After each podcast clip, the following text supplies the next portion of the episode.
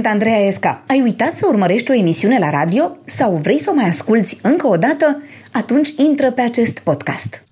Invitata mea de astăzi este Raluca Uriagli, o femeie despre care am aflat că face lucruri minunate alături de soțul ei Patrick, cetățean francez. Doi oameni care au stat la baza asociației Ateliere Fără Frontiere, organizație înființată în 2008 pentru inserția socială, profesională și civică a persoanelor vulnerabile, excluse și marginalizate. Bună ziua și bine ați venit! Bine v-am găsit, bună ziua! Eu uh, trebuie să vă spun că am aflat de asociație de la o prietenă care mi-a povestit că își comandă coșul de legume de la dumneavoastră, legume de sezon și asta pentru că așa uh, simte că poate face și ceva bine, că o parte din acești bani vor merge către dezvoltarea proiectelor pe care le are asociația dumneavoastră. Aș vrea să explicăm un pic pentru început ascultătorilor uh, cât mai simplu cu putință ce faceți de fapt. Așa cum ați spus la început, Asociația Ateliere Fără Frontiere are, are ca misiune de a oferi o nouă șansă persoanelor în extremă dificultate, persoane excluse și marginalizate, care se află într-o situație dificilă, socială, economică, de sănătate, educațională și ideea este să demonstrăm că aceste persoane, dacă primesc o nouă șansă și o acompaniere socială, profesională, ele pot deveni o resursă pentru societate. De unde v-a venit această idee? Uh, eu am trăit 10 ani în Franța și am lucrat pentru diverse ONG-uri și în special ONG-uri care ajută persoanele în dificultate și am ajuns din nou în România, româncă fiind, uh, după un astfel de proiect și cu un astfel de proiect uh, și am constatat că era o mare nevoie la momentul respectiv în 2007 de astfel de proiecte care sprijină persoanele să se reactiveze și să redevină cetățeni cu drepturi de pline în societate poate. De cele mai multe ori este adevărat că poate foarte, foarte mulți dintre noi ne gândim nu știu, am încredere să mai angajez, nu știu, un om care să zic că a făcut un anume lucru la un moment dat. Sau uh, uh, cred că mai mult e vorba, da, de o teamă, de o neîncredere să-i dai o șansă unui om care pare pierdut. Cum, cum v-ați câștigat această încredere? Eu Cred în oameni din totdeauna și cred că este nevoie ca fiecare dintre noi să primească o șansă pentru a fi uh, împreună în, în aceeași societate. Nu putem să fim o societate dezvoltată fără să oferim această compensare celor care cumulează mai multe dificultăți. Sunt oameni care au o vină, între ghilimele, așa cum ați spus dumneavoastră, și alții care nu au nicio vină, care sunt produsul societății și uh, uh ideea este că noi lucrăm cu aceste persoane și suntem ferm conviși, credem cu tărie că ele pot să devină actori de plini în societate. Vorbim despre copii care au fost în centre de plasament și care ies din instituțiile publice în situație de abandon școlar și fără niciun fel de calificare profesională la 18 ani. Vorbim despre mame, despre femei victime de violență domestică. Vorbim de asemenea despre persoane adulte fără adăpost și despre persoane care au fost uh, private de libertate. Cred Credem că toți merită o șansă de a se reintegra în societate și plecăm de la motivația lor de a munci și de a uh, se reabilita și facem acest lucru, așa cum ați spus mai devreme, prin trei ateliere de inserție. Uh-huh. Uh, suntem o asociație non-profit și aceste activități uh, economice sunt tot non-profit, adică nu au scop patrimonial. Ele servesc ca suport de reintegrare, de reînvățare a deprinderilor uh, sociale și de viață profesională uh, și, uh, practic, am dezvoltat activități care sunt utile pentru comunitate. Uh, primul adică atelier... ce, asta zic, da, să explicăm ce sunt aceste trei ateliere. Uh, sunt trei ateliere care se numesc Reconnect, Rimesh și BioEnco. La uh-huh. Reconnect colectăm deșeuri de echipamente electrice și electronice um, și le testăm. Dacă mai sunt bune și pot să fie refolosite, le recondiționăm, le reparăm, le resoftăm și vorbim aici în special de echipamente IT și avem un program național de donații către școli, uh, grădinițe, ONG-uri, licee din toată țara, mai ales în zonele rurale, izolate, defavorizate, prin care donăm calculatoare și echipamente IT uh, resoftate uh, iar dacă aceste echipamente nu mai pot fi recondiționate, noi le dezmembrăm pentru reciclare și recuperăm această materie primă secundară, lucrăm cu reciclatori și cu intermediari de reciclare care cumpără și reprelucrează aceste uh, materii prime. Da, de exemplu, dacă aveți pe cineva care vă ajută, de exemplu, să refaceți un calculator, uh, trebuie plătiți oamenii aceștia? Adică reușiți să-i plătiți din, de undeva sau cum faceți? Toți beneficiarii noștri au un contract de muncă uh-huh. uh, declarat, deci este un contract individual de muncă propriu-zis, pentru că, din păcate, în România nu există o politică publică de inserție cum există în alte uh-huh. țări din Europa. Și da, îi plătim uh, conform uh, legii uh, noi, Asociația Ateliere Fără Frontiere, într-un contract de muncă. Și asociația de unde are banii? Uh, o parte din venituri vin din activitățile economice, altă parte vin din sponsorizări în mare uh-huh. parte și o foarte mică parte și este într-un fel și o alegere din partea noastră din fonduri europene pentru că sunt foarte greoaie, foarte proceduriere uh-huh. și de multe ori sunt o piedică mai degrabă decât un sprijin. Așa, deci am vorbit de primul atelier, al doilea atelier, Rimeș. La Rimeș facem sacoșe promoționale și diverse obiecte promoționale și de modă etică, spunem noi, accesorii de modă, din meșuri publicitare reciclate și v-am adus și, și meșuri, dumneavoastră da, o sacoșă. Mulțumesc! Meșuri publicitare, ca să înțeleagă lumea, sunt acele afișe, să le spunem, din plastic, nu? Sau cum, cum să explic? Care sunt mari pe blocuri, de exemplu, nu știu, eu știu că ați lucrat la un moment dat, am văzut că ați făcut uh, tot felul de sacoșe din afișele cu orange, uh-huh. nu? Deci acele afișe mari pe care le vedeți pe blocuri făcând reclamă la un moment dat unui produs sau unui serviciu. Exact, nu? pe blocuri sau pe panourile publicitare și ideea este că și aceste deșeuri poluează, nu există o soluție de reciclare pentru ele și vrem să arătăm că aceste materiale pot să aibă o nouă viață uh-huh. și facem aceste sacoșe promoționale care Uh, practic uh, uh, prelungesc durata de viață a acestui material. Și în acest fel adunați și niște fonduri pe care pe urmă să le plătiți celor care, de exemplu, nu știu, nu? realizează aceste sacoșe, da. corect? Și aici avem angajate în special femei care au situații dificile și care produc aceste sacoșe și în schimb ele primesc servicii sociale de acompaniere profesionale din partea noastră și bineînțeles un salariu. Am înțeles. Și al treilea atelier? Și al treilea atelier este de fapt o fermă care se numește Bioenco, este lângă București, uh, la 30 de kilometri de București, unde producem pe 4 hectare legume certificate ecologice ecologic și uh, le distribuim într-un coș săptămânal către peste 70 de abonați în momentul de față și am vrea să creștem puțin cu planul de producție de anul acesta și ideea este să demonstrăm că putem să ne hrănim local, social, solidar, uh, fără hrană transportată pe mii de kilometri, uh, stimulând puțin economia locală și oferind locuri de muncă comunităților defavorizate, pentru că noi aici angajăm în special persoane din comunitatea romă locală uh-huh. și beneficiari orientați către noi de către instituții publice și ONG-uri care furnizează servicii medico-psihosociale, ca și în celelalte două ateliere. Și care este formula? Deci oamenii intră pe, pe site și comandă acest coș care cuprinde legumele, îți alegi legumele sau cum no. se întâmplă? Este, de fapt, un abonament. Așa. Un abonament pe un an de zile, dar bineînțeles că nu există nicio constrângere de nicio parte, dar este un angajament. Noi îi numim pe abonați, de fapt, consumatori, uh-huh. pentru că e un participă. militant, participă, da, e un militantism într-un fel de a alege să fie abonat la Bioenco, pentru că, așa cum ați spus mai devreme, pe lângă faptul că reușești să te hrănești ecologic și local și sănătos, uh, plătind Ajuți. coșul de legume, da, ajuți uh, persoane aflate în mare dificultate să se reintegreze social. Și cât costă abonamentul? Sau cum e? Pe an? A zi sau pe lună? Sau poți să iei un coș, fiecare să ia, nu știu, doar un coș? Sau cum se întâmplă? Da. Uh, abonamentul este anual sau școlar, adică fără lunile de iulie și august, când da. unii oameni da. pleacă din România vacanță. în vacanță. Uh, și uh, uh, ideea este că se poate comanda și un coș săptămânal. De, uh-huh. Din când în când, cine nu are o regularitate... Și poate cât costă să... coșul săptămânal?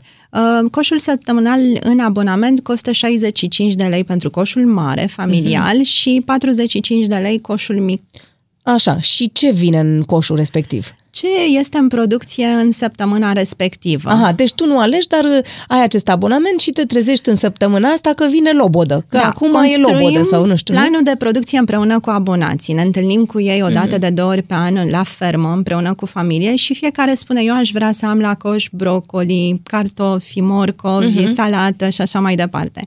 Bineînțeles că toate legumele astea la noi sunt cultivate sezonal. Adică da. nu forțăm culturile, nu o să avem tomate în decembrie și așa uh-huh. mai departe. Ele își urmează ciclul lor natural. Am înțeles. Uh, și ideea este că facem împreună planul de cultură și pe urmă primesc la coș ce este normal să fie produs având în vedere condițiile climatice și restul constrângerilor în săptămâna respectivă. Și asta, noi lucrăm cu peste 80 de varietăți de legume la BioEnco și uh, ce e interesant este că uh, de multe ori oamenii au surprize plăcute în sensul că, în mod normal, când te duci la supermarket, alegi ceva cu care ești confortabil, care intră în zona ta de confort. Și așa ești obligat să mănânci praz. Să mănânci praz sau fenicul. Că asta sau... ți-a venit și te și da. găsești o rețetă pentru sau asta. Sau varză cale. Uh-huh. Da. Mhm. Noi le oferim abonaților e și rețete. asta e așa și ca o surpriză. A, le dați și rețete. Da și recomandări de rețete și uh, câteva sfaturi despre binefacerile fitoterapeutice, medicinale, culinare ale legumelor. Uh-huh. Așa cum am spus, începând din iunie am vrea să creștem numărul de abonați la BioEnco, deci dacă sunt doritori ne pot Da, exact. Puteți, pot puteți găsi. să intrați de acum uh, pe site. Deci unde trebuie să intre? Pe care site? Pe site-ul vostru, nu? Pe bio-co.ro e, Așa, să mai comandă lumea ceva bun. Bine, acum că am introdus puțin așa pe, pe oameni în lumea dumneavoastră, o să invit să vă descopere încet, încet chiar pe dumneavoastră, să vadă cine este Raluca, cea din spatele acestor lucruri minunate. Așa că prima rubrica noastră se numește autobiografia în 20 de secunde. Așa că o să auziți un cronometru și când face el așa, țac, țac, țac, în 20 de secunde vă prezentați, da? Hai! Autobiografia în 20 de secunde. Sunt Raluca Uriagli, am 40 de ani, sunt mămică, sunt căsătorită, sunt colega 45 de oameni minunați de la Atelieră Fără Frontiere, care este o organizație care crede în oameni. Uite, nici nu v-au trebuit 20 de secunde. Uh, unde v-ați născut? Aici, în România, lângă București, la Ploiești. Ah, deci ați rămas așa în zona, în zona Bucureștiului și cu ferma și cu... Uh-huh. Cum arăta locul în care, în care v-ați născut? Vă amintiți așa cum arăta, nu știu cum erau străzile, cum erau casele? Um, într-un cartier de blocuri din Ploiești, nu știu dacă știți uh-huh. orașul ăsta. Știu un, un oraș pic. nu foarte micuț, dar nici foarte mare, puțin gri. Așa. Uh, mai ales în cartierele cu multe, multe blocuri. Dar care era foarte frumos odată. Da odată. Sunt câteva cartiere care s-au păstrat. Din păcate eu n-am păstrat așa o legătură pasională cu orașul meu nativ, dar părinții mei și sora mea încă locuiesc acolo. Dar vă amintesc cum erau, nu știu, cum era pe stradă? Ieșați cu copiii să vă jucați când erați mică? Da, mult. Și aveați mult. mulți copii? Era gașcă mare? Uh, eram patru sau cinci, uh, dar am păstrat legătura până acum. Ne vedem foarte rar, aproape deloc, dar uh, avem așa un fel de reluare de la zero, ca și cum nimic nu s-ar fi întâmplat, ca și cum timpul n-ar fi trecut dacă ne vedem. Uh, și mi-aduc aminte de prietena mea, Simona, care stătea la casă și avea lagăn și ne plăcea foarte mult să ne jucăm în curte, că pe Maidanul blocului era mai... Și ce vă jucați? De ce vă jucați? Care erau jocurile copilăriei? Jocurile obișnuite ale fetițelor de vârsta respectivă. Elasticul, Șotronul, ce făcea? elasticul, A, da? coarda. Uh-huh. Da, cu bicicleta și mi-aduc aminte că aveam un ritual foarte frumos, mergeam la cinema în fiecare duminică, aveam fiecare bănuți ei de buzunar și vedeam probabil același film în mai multe duminici și mâncam o prăjitură, ne opram la cofetărie, o prăjitură cu suc, aceeași prăjitură fiecare, era un ritual de la care nu schimbam nimic. Dar acum ori mai fi cinematografe în Ploiești? Cred că mai sunt, dar din păcate în mall. Uh-huh. Nu, nu mai sunt cinematografele tradiționale. Pentru că vorbeați de prăjitură, care, care e gustul copilăriei? La ce gust vă gândiți când vă gândiți la noastră mică? Portocale, cred. Mi-aduc aminte că am mâncat odată întâi coaja și am păstrat uh, portocala pentru da? mai târziu, da, și se uscase puțin. Și mirosul? Ce miros vă duce cu gândul acasă? La Ploiești, din păcate, mirosul prafului, mm-hmm. mult, mult praf, îmi aduc aminte de asta, dar îmi aduc aminte de copilăria mea la țară, la bunici. Unde mergeați la țară? Uh, lângă Buzău, la uh-huh. Amaru. Uh-huh. Uh, și uh, mi-aduc aminte că uh, făceau tot felul de lucrări, uh, asamblau, de exemplu, frunze de tutun și participam și noi și ne murdăram foarte tare pe mâini sau ne plimba bunicul să vedem stelele noaptea, ceea ce era evident interzis că trebuia să dormim noaptea. Părinții nu știau, nu trebuia să le spunem. Și mi-aduc aminte de mirosul fânului, de exemplu, proaspăt cosit. Ce sentiment vă dădea vacanța la bunici? Primele vacanțe, mi-aduc eu aminte când am, eram micuță, micuță, uh, îmi plăceau foarte mult. Era așa un sentiment de libertate totală. Când am crescut și am mers la școală și începusem să scriu, mi-aduc aminte că i-am scris mamei o scrisoare pe care bunica a și postat-o, uh, se vine să mă ia foarte repede că nu este duș, nu este... și că trebuie să ne spălăm cu toți într-o albie și... A, intervenise... Uh, com, nu știu, comoditatea, confortul, confortul da. mai repede. Da. Dar um, gândindu-vă acum la lucrurile pe care le faceți, credeți că și-au cumva, adică vin cumva din educația pe care ați primit-o în copilărie sau din ce ați văzut la bunici, la părinți, la oamenii din jur? Cu siguranță, conștiința muncii pe care o am eu și respectul față de munca mea și altora, cu siguranță vine de acolo, dar um, cea, cine sunt eu astăzi, probabil este o sumă de multe, multe experiențe, dintre care unele au fost mult mai târziu decât uh, o experiență foarte, foarte formatoare este faptul că am plecat la studii în străinătate singură, fără sprijinul părinților, care, din păcate, nu mă puteau sprijini foarte mm-hmm. mult financiar și că a trebuit să mă descurc și a fost un lucru foarte bun. Cu ce se ocupau părinții dumneavoastră? Um, părinții mei sunt simpli muncitori, sunt uh, maestri, lucrau în fabricile locale, um, dar uh, aveau acest uh, respect față de munca lor și față de munca bine făcută, care m-a motivat foarte mult și îmi dau seama acum că privesc munca ca pe o valoare, ceea ce e destul de asta, rar da, în jurul meu. Asta vreau să vă întreb, dacă vă gândiți la, nu știu, care e lecția pe care v-au transmis-o, poate că asta e cea mai importantă lecție, nu? Da, și cea a familiei. Um, familia a fost dintotdeauna foarte importantă pentru ei și uh, faptul că eu acum, într-un mod diferit, evident, pentru că am Sunt trăit alte, alte lucruri, alte, alte timpuri, condiții, da. alte condiții, um, avem această convivialitate a familiei, mâncăm împreună cu copiii, petrecem timp împreună, întotdeauna mâncăm așezați. Așa se întâmpla și când erați mică? Da. Uh-huh. Care era mai sever? Era un părinte mai sever și unul mai bun? Nu. Nu. Erau nu, amândoi la fel de ultraprotectori. Dar uh, care sunt lucrurile care, nu știu, pe care simțiți că le repetați în educația... Aveți doi copii? Da.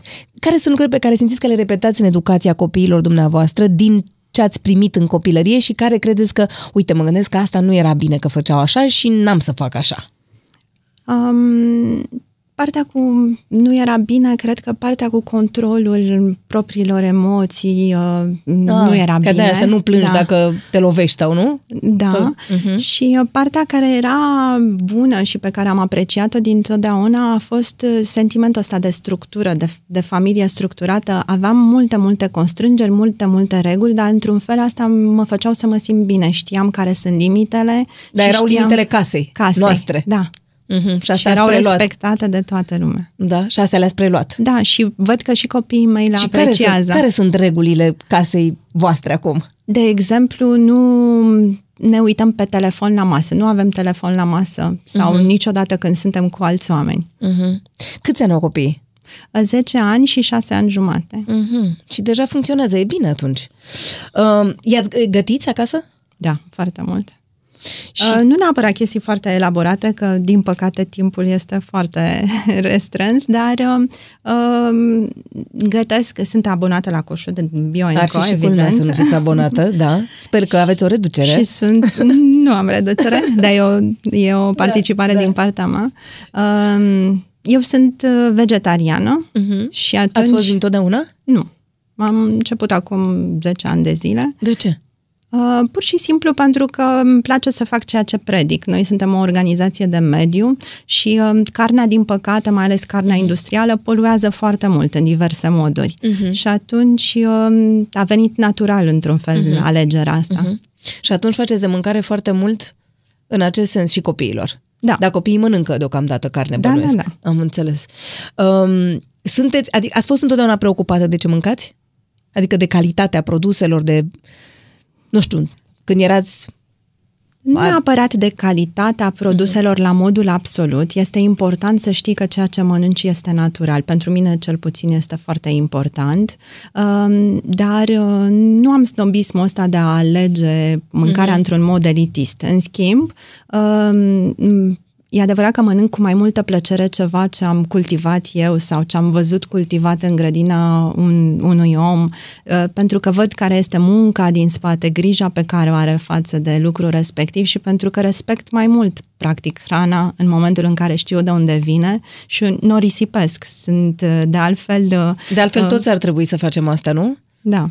Să fim atenți să nu mai risipim atâta Cred că mâncare. este foarte important. Este foarte, foarte multă risipă alimentară, pe de-o parte. E, e obscen de multă risipă alimentară la toate nivelurile e, și, pe de altă parte, este o mare nevoie. Sunt mulți oameni care au nevoie de hrană și atunci este trist să vezi că aceste două nevoi e, sunt, uh, nu se întâlnesc niciodată și, de altfel, asta înce- și încercăm să facem printr-un proiect la Ateliere Fără Frontiere. La BioEnco avem și o platformă de compostare și colectăm deșeuri de legume, fructe și uh, deșeuri de bucătărie de la hipermarketuri și lanțuri hoteliere și le amestecăm cu vrejuri vegetale, cu paie, cu uh, tot ce uh, rezultă din producție, din producția agricolă și facem un fel de structurant pentru sol, un structurant natural și am vrea să lucrăm Adică puțin... un îngrășământ sau ce înseamnă structurant? Da, da, da. Uh-huh. Uh, numai că în momentul de față uh, lucrăm încă la rețetă, adică nu este Lucrați certificat cu ca inginer îngrăș- agronom sau cu cine Da. lucrați la Da, proiectele da, da. acestea? Da, da, da. Am înțeles. Am doi tineri ingineri agronomi ca și colegi la BioEnco care sunt extrem de pasionați de tot ce ține de legume, Doamne ajută de că natură. mai e, mai e cineva pasionat de ceva. Uh, ați fost la grădiniță? Eu, da. Da? Și la creșă. Și erați genul de copil care mergea la serbări, spunea poezii, dansa? Cum Nu erați mi-aduc la aminte grădiniță? absolut deloc. Chiar? Perioada asta, nu. Deloc. De unde vă aduceți aminte? Din școala generală? Da. Cam de acolo aveți Am amintiri? de acolo, da. Și în școala generală ce fel de copil erați? Um, Erați cu minte? Eram un copil model, da. Da? Da, mi-aduc aminte că um, um, singura dată când m-au certat părinții mei foarte, foarte tare Ați luat nouă. Da, ceva de genul. nu, am luat probabil patru pentru că n-am vrut să spun o poezie. Și? De ce n-ați Deși spus-o? o știam, se pare. Așa au spus părinții mei, că o știam, o repetasem împreună. și de și ce n-am- n-ați fi spus-o? Nu știu, cred că am fost contrariată de ceva ce a spus învățătoarea și așa... În semn de revoltă, n-ați spus poezia? N-am, sp- n-am vrut să spun poezia. Dar învățați bine altfel, n-aveți. Da. uh, Și în adolescentă? În adolescență La ați fel. fost adolescentă rebelă sau erați uh, tot foarte cu minte? Foarte cu minte. Doamne, nu pot să cred. Și, și, care a fost cea mai mare rebeliune a tinereții? N-am avut rebeliune în tinerețe. Am înțeles. E, înseamnă că trebuie să vină. Uh, deja din liceu erați implicată în acțiuni de voluntariat sau încă nu a apăruse așa ceva? Nu a apărut așa ceva, dar în liceu... Unde ați făcut liceu? Uh, Tot în Ploiești, Mhm. uh-huh. la Mihai Biteazu. Um, așa se numește liceul. Da, da, da. da. Um, în liceu am avut diverse activități. Am fost în echipa de debate și mm. făceam dezbateri, uh, competiții de dezbateri. Acum, nu știu dacă eu...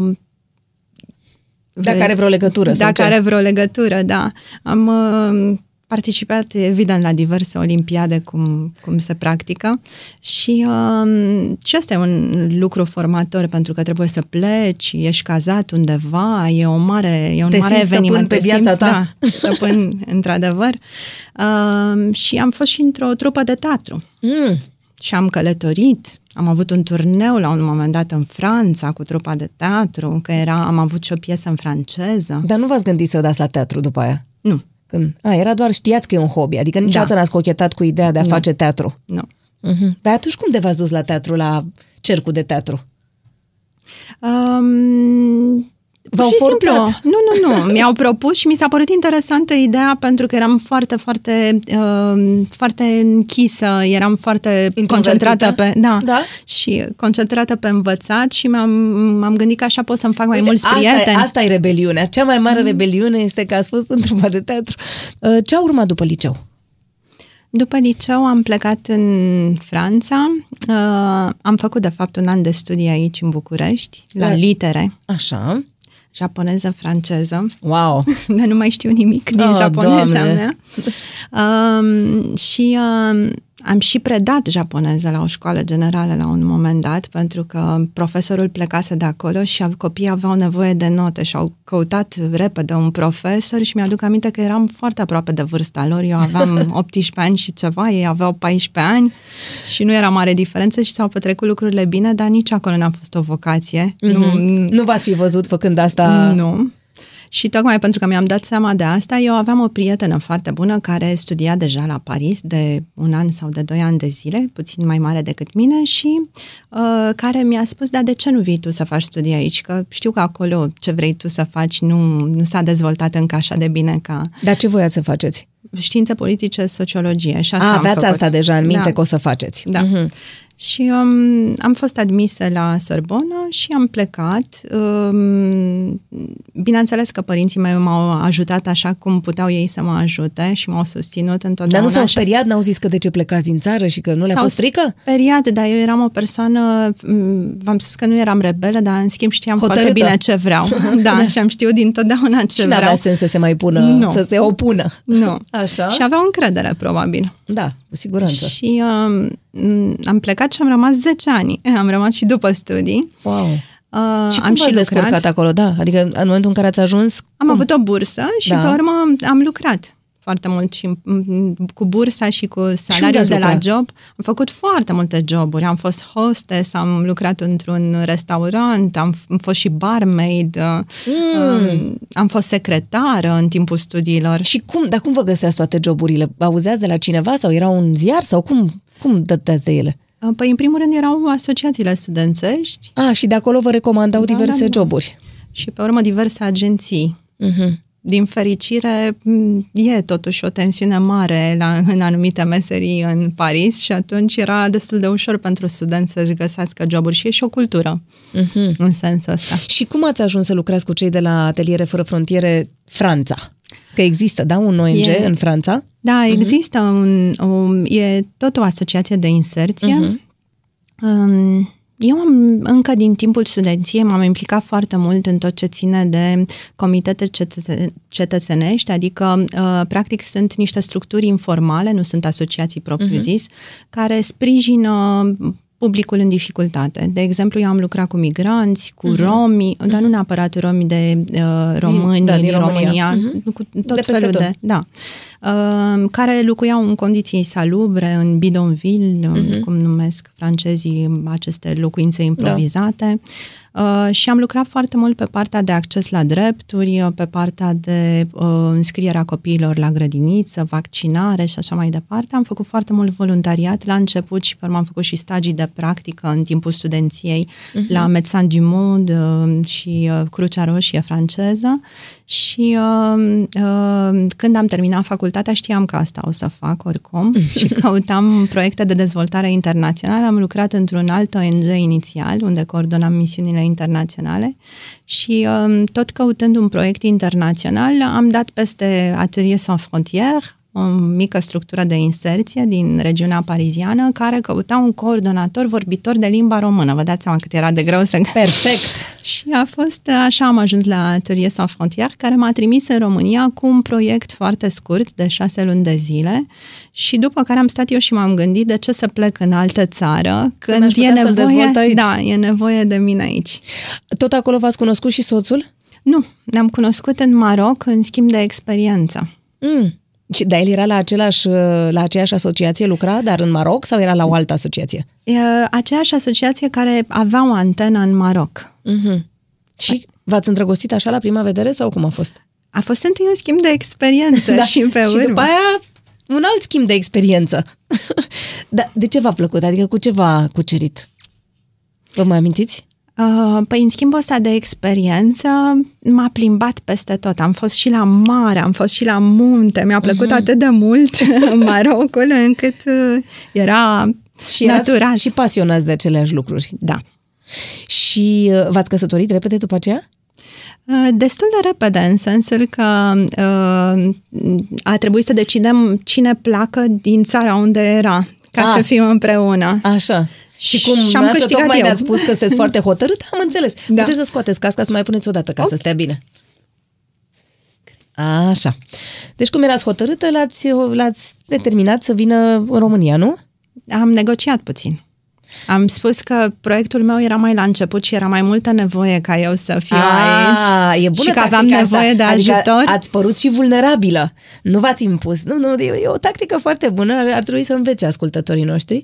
Și i-a plăcut în România de la început? Sau? Foarte mult, da. Da? da. Și am învățat română foarte repede la cursuri de franceză, la institutul de română, la institutul francez și uh, foarte repede am și început să vorbească și uh, să-și facă prieteni, cunoștințe. Dar care sunt lucrurile pe care nu le înțelege nici acum? Nu neapărat de vorbit, așa din ce se întâmplă. Multe, multe lucruri. De exemplu, expresiile, expresiile tradiționale cu am tras curent. Asta uh-huh. e o chestie care nu, pe care nu înțelege absolut deloc. Zice, cum e asta cu curentul? Adică Dar doar cum? pur și simplu pentru că e vânt, așa, tragi curent? Dar din punct de vedere al, nu știu, a ceea ce faceți, îi se pare că sunt lucruri care nu pricepe de ce se întâmplă așa aici? Suntem împreună de mulți ani de zile în România, mm-hmm. deci din ce în ce mai puțin, evident, mm-hmm. e mai degrabă român acum decât francez, dar uh, da, sunt în continuare multe lucruri de neînțeles chiar și pentru mine. Da, păi tocmai de asta mă gândesc. Dar re- regretați, nu știu, vreodată că v-ați întors? Nu? Nu. Nu. Nici măcar pentru copii sau, nu știu, vă gândiți că poate ar fi crescut mai, nu știu, bine în Franța? Nu, pentru că eu cred uh, cu tărie că suntem acolo unde trebuie să fim. Adică uh, ideea este că dacă suntem aici, înseamnă că aici trebuia să se întâmple lucrul ăsta. La cât e de greu să conduci un ONG în România? E foarte greu în sensul, nu neapărat ca uh, tip de structură, dar ca uh, să aduci un ONG să fie uh, s- m, să, să, fie, să aibă o continuitate, să meargă pe termen lung. Este foarte, foarte greu pentru că, de exemplu, pe ceea ce facem noi, dar și în general, politicile publice sunt ori inexistente, ori extrem de ineficiente și, din păcate, nu există finanțare publică la nivel local, uh, regional, uh, național uh, și uh, asta înseamnă că nu pot stabiliza un model, chiar și acum după 11 ani de zile, e încă o luptă de supraviețuire de, De zi la o cu zi la alta. Da. Și este păcat pentru că cele mai multe ONG-uri răspund unor nevoi uh, care sunt stringente în societate și care dacă nu ar fi acoperite ar fi și mai rău. Uh, și uh, ideea este că am un mare, mare regret că în ăștia 11 ani de zile nu am reușit cu toate, cu toate Eforturile. da, eforturile să um, facem o propunere de politică publică în sensul activării uh, persoanelor aflate în dificultate. Uh, dar nu-mi pierd speranța. Nu, nu, nu, și mai ales dacă ați niciodată. făcut științe politice, eu zic că trebuie Nu, să faceți și, asta. uh, Anul ăsta organizăm o conferință cu participare europeană și este un eveniment care este labelizat Sezon France-Românie uh, și am vrea să uh, arătăm uh, decidenților politici că este posibil să ai o politică publică de activare, de inserție pentru persoanele defavorita- defavorizate și numai că este posibil, dar că este absolut necesar. Uh, și am vrea să aducem experiențe din Franța și din alte țări din Europa care să spună cât este de necesar și ce, ce se schimbă în momentul în care ai o astfel de intervenție de politică publică. Să știți că m, colegul meu, Victor Marin, a stat de vorbă cu Claudia, un om al străzii ajutat de asociația voastră și aș vrea să-l ascultați. Eu dacă n-am muncit niciodată, n-am avut curaj să mă duc la muncă, că provineam tot de pe străzi. Era primul meu serviciu, mi-a fost greu la început, că n-am muncit niciodată. M-au ajutat foarte mult cu munca, că eu nu știam nimica, mai ales că am muncit uh, în croitorie acolo. Pe parcurs ei m-au învățat și când am plecat știam foarte bine. Și Eu din, am ce- stat uh, pe străzi. și din ce trăiați? Făceam parcarea la gara de nord și așa îmi creșteam copiii. Și în momentul ăsta unde lucrați? M-am angajat la un restaurant, Sălvase, stau cu chirie, acum eu până să muncesc acolo n-am stat niciodată în chirie, nu aveam nici gând că dacă stăteam pe străzi, nu mă gândeam că o să mă, mă ridic eu, să muncesc, să plătesc o chirie, să-mi cresc copiii. Și în afară de o meserie, cu ce altceva v-au mai ajutat? Ați făcut terapie cu ei? Am făcut, da, și terapie cu psiholog. Ne învăța cum să înfruntăm greu, să lăsăm vicile care le avem, că putem să mergem și mai departe într-o societate normală. Eu eram foarte retrasă în Adică vedeam lumea mai de sus, eu dacă proveneam de pe stradă mă vedeam jos și nu îndrăzneam să vorbesc cu oamenii și vorbeau cu mine ca un om normal, ei toți și la birouri, toți se purtau ca și cum eu nu provin de pe stradă. Pe Raluca Oriagli o cunoașteți? Da. Ce vă aduceți aminte despre ea? Că iubea copii, mă ajuta când auzea în legătură cu copii, m-a ajutat foarte mult, că știa că e foarte greu și îmi dădea puterea mereu. Îmi zâmbea mereu, mă pupa când mă vedea. Că îmi zicea că o femeie e mai puternică ca un bărbat. Și o femeie poate. Cu actele. A fost pentru mine că am avut amenzi, nu m-a ajutat primăria. S-a dus pentru mine special cu dosarul meu să nu mă lese, că sunt și eu un om. Vreți să îi transmiteți un mesaj? O să asculte ce îi spuneți. Că îi mulțumesc foarte mult pentru tot ajutorul care mi l-a dat și respectul, am emoții, nu știu. Și că e o doamnă puternică și mulțumesc cum s-a purtat cu mine și cu ceilalți. Cum îi găsiți pe acești oameni și cât timp rămân ei în, uh, angajați la, la ateliere fără frontiere? Mă mărturisesc că m-a emoționat puțin. Nu e, nu e, am fost foarte surprinsă, n-am știut că o să o intervievați pe Claudia. E un exemplu și pentru mine, uh, Claudia, pentru noi toți, de fapt, că e o luptătoare și că a făcut eforturi extraordinare. Um, oamenii ajung la noi, uh, noi avem parteneriate cu instituții publice și cu ONG-uri care sunt furnizori acreditați pentru mhm. servicii sociale. Uh, Uh, și uh, ei ajung la noi printr-o referire, printr-un dosar de cerere de evaluare pentru inserție. Practic sunt uh, orientați către noi acei beneficiari de servicii publice uh, de tip medical, social, uh, psihologic, care sunt considerați ori neangajabili, ori uh, au foarte multe dificultăți în același timp. Sănătate, justiție, datorii, analfabetism sau semi-analfabetism, uh-huh. lipsă de studii, lipsă de calificare profesională, boli uh, și așa mai departe. Uh, și uh, noi evaluăm, evaluăm motivația lor de a face schimbări și de a uh, munci și uh, în momentul în care uh, de ambele părți uh, hotărâm că există această motivație, le propunem un parcurs individualizat de acompaniere socială și profesională. Avem asistent social, consilier de inserție, psiholog, psihoterapeut și la fiecare activitate un șef de echipă care este pedagog și care învață deprinderi de viață profesională, dar și competențe sociale, emoționale și, bineînțeles, tehnice. Dar trebuie să-și dorească ei prima dată. Da. Adică Adică nu, nu încercați să-i convingeți, nu știu, pe unii că trebuie să muncească. Adică trebuie cumva să, măcar să plecați de la ideea că și-ar dori să facă asta, nu? Măcar declarativ. Da, măcar. Uh, adică noi facem avut... și partea de consiliere motivațională pentru că în momentul în care cumulezi foarte, foarte multe dificultăți, motivația oscilează sau e mhm, ciclică. Uh-huh, uh-huh. Uh, deci lucrăm și pe partea asta. Că mă gândesc că sunt și foarte mulți care au abandonat sau care, nu știu, nu? Da.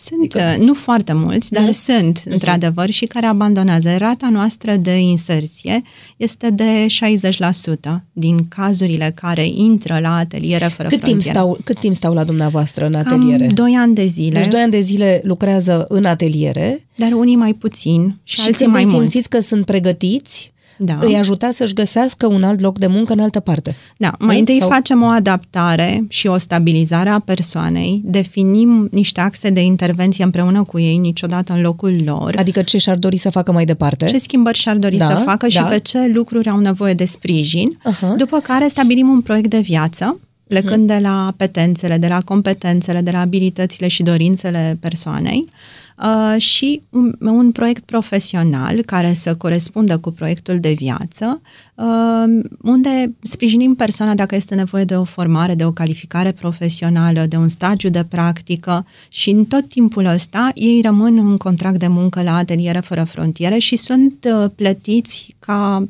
um, un fel de subvenție uh, pentru orele nelucrate, dar pe care le petrec la psiholog, la medic, uh, dacă e nevoie de medicamentație, de exemplu, de medicamentație de substituție pentru foștii consumatori de droguri uh, sau uh, dacă este nevoie de terapie, de asemenea ei primesc această indemnizație de lucru ca și cum ar fi fost la locul de muncă. Am înțeles ce faceți dumneavoastră pentru toate aceste lucruri care se întâmplă mai bine sau mai rău în țara asta, dar noi ce am putea să facem, noi ceilalți, care nu suntem în, uh, în asociație? Păi foarte multe lucruri. În primul rând să sprijiniți asociațiile și fundațiile care fac treabă bun, bună, redirecționându-le um, 2% sau 3,5% în funcție de, de caz uh, din uh, impozitul pe venit. Uh, de asemenea, uh, să faceți voluntariat, uh-huh. uh, să nu risipiți nimic, să colectați selectiv deșeurile, să încercați să reduceți poluarea cu deșeuri, uh, să cumpărați, de exemplu, lucruri mai degrabă vrac, mai degrabă neambalate, uh-huh. să reciclați și să reutilizați deșeurile cu mm, structuri care fac acest lucru.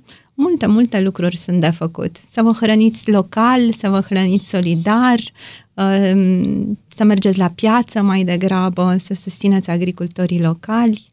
Să protejăm și noi mediul măcar, da, nu? Da, și biodiversitatea, și solurile, și aerul. Deci avem treabă și noi. Da. Avem ce face dacă Fiecare vrem. Fiecare dintre noi. Mergem mai departe, se numește Back to Back următoarea noastră rubrică. O să ne întoarcem așa un pic spate în spate și eu am să încep o propoziție și dumneavoastră o să o terminați. Ia. Back to Back Numele meu ar putea fi Claudia. Sunt Raluca. Arăt ca ca o mămică de 40 de ani. Miros ca... La fel. Mă simt ca... Mă simt veselă și încrezătoare. Fac un zgomot de... Natură. Am un gust de... Pătrunjel. Cea mai recentă realizare a mea a fost... Ateliere fără frontiere. Aș fi perfectă dacă dacă aș fi mai puțin panicat așa în momentul în care nu-mi iese ceva bine și mai puțin perfecționistă. Mi-e rușine de... Nu mi-e rușine de nimic. Aș mânca oricând... Căpșuni. Pentru bani aș face... Nu mă interesează banii. Nu iubesc deloc... Oamenii supărați care nu, nu sunt orientați către soluții. Ajutorul este ar trebui să fie de zi cu zi, oricând, oriunde. Gata! Cât sunteți de activ pe rețelele de socializare? Aproape deloc. Și în ce privește asociația? Asociația este destul de activă pe rețelele de socializare. Aveți și cont de Instagram? Um, din păcate avem cont de Instagram, dar nu este foarte bine valorificat, dar lucrăm asta la nu asta. este bine. Trebuie să vă cert pentru asta, dar bine. Uh, nu, pentru că mă gândeam că este o, o cale foarte bună de a ajunge la cât mai mulți oameni. Da. Suntem pe Facebook. Și acolo comunicați și acțiunile Comunicăm. pe care le aveți și... Așa, cu limitările Uite. Facebook-ului, adică sunt comunicări scurte, mai degrabă în imagini, fraze foarte, foarte eficiente. Foarte concret. 10 întrebări esențiale și am terminat. 10 întrebări esențiale. Ce ați face dacă ați câștiga un milion de euro? Mm, aș dezvolta alte proiecte cu ateliere fără frontiere. Ce înseamnă lux pentru dumneavoastră? Să fiu bine, să fiu într-o situație, într-o situație de viață bună, alături de cei dragi mie. Ce grupă de sânge aveți? Zero. Care este defectul de care ați vrea să scăpați? Vorbesc prea mult? Nu. Când v-ați simțit foarte mândră? Mă simt mândră aproape în fiecare zi.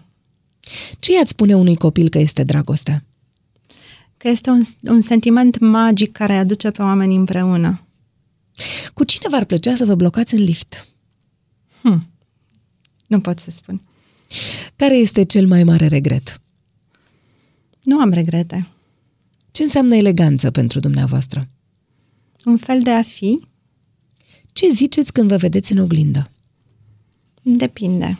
Câteodată spun, wow, altă dată trebuie să mai zâmbești, să mai faci un mic efort.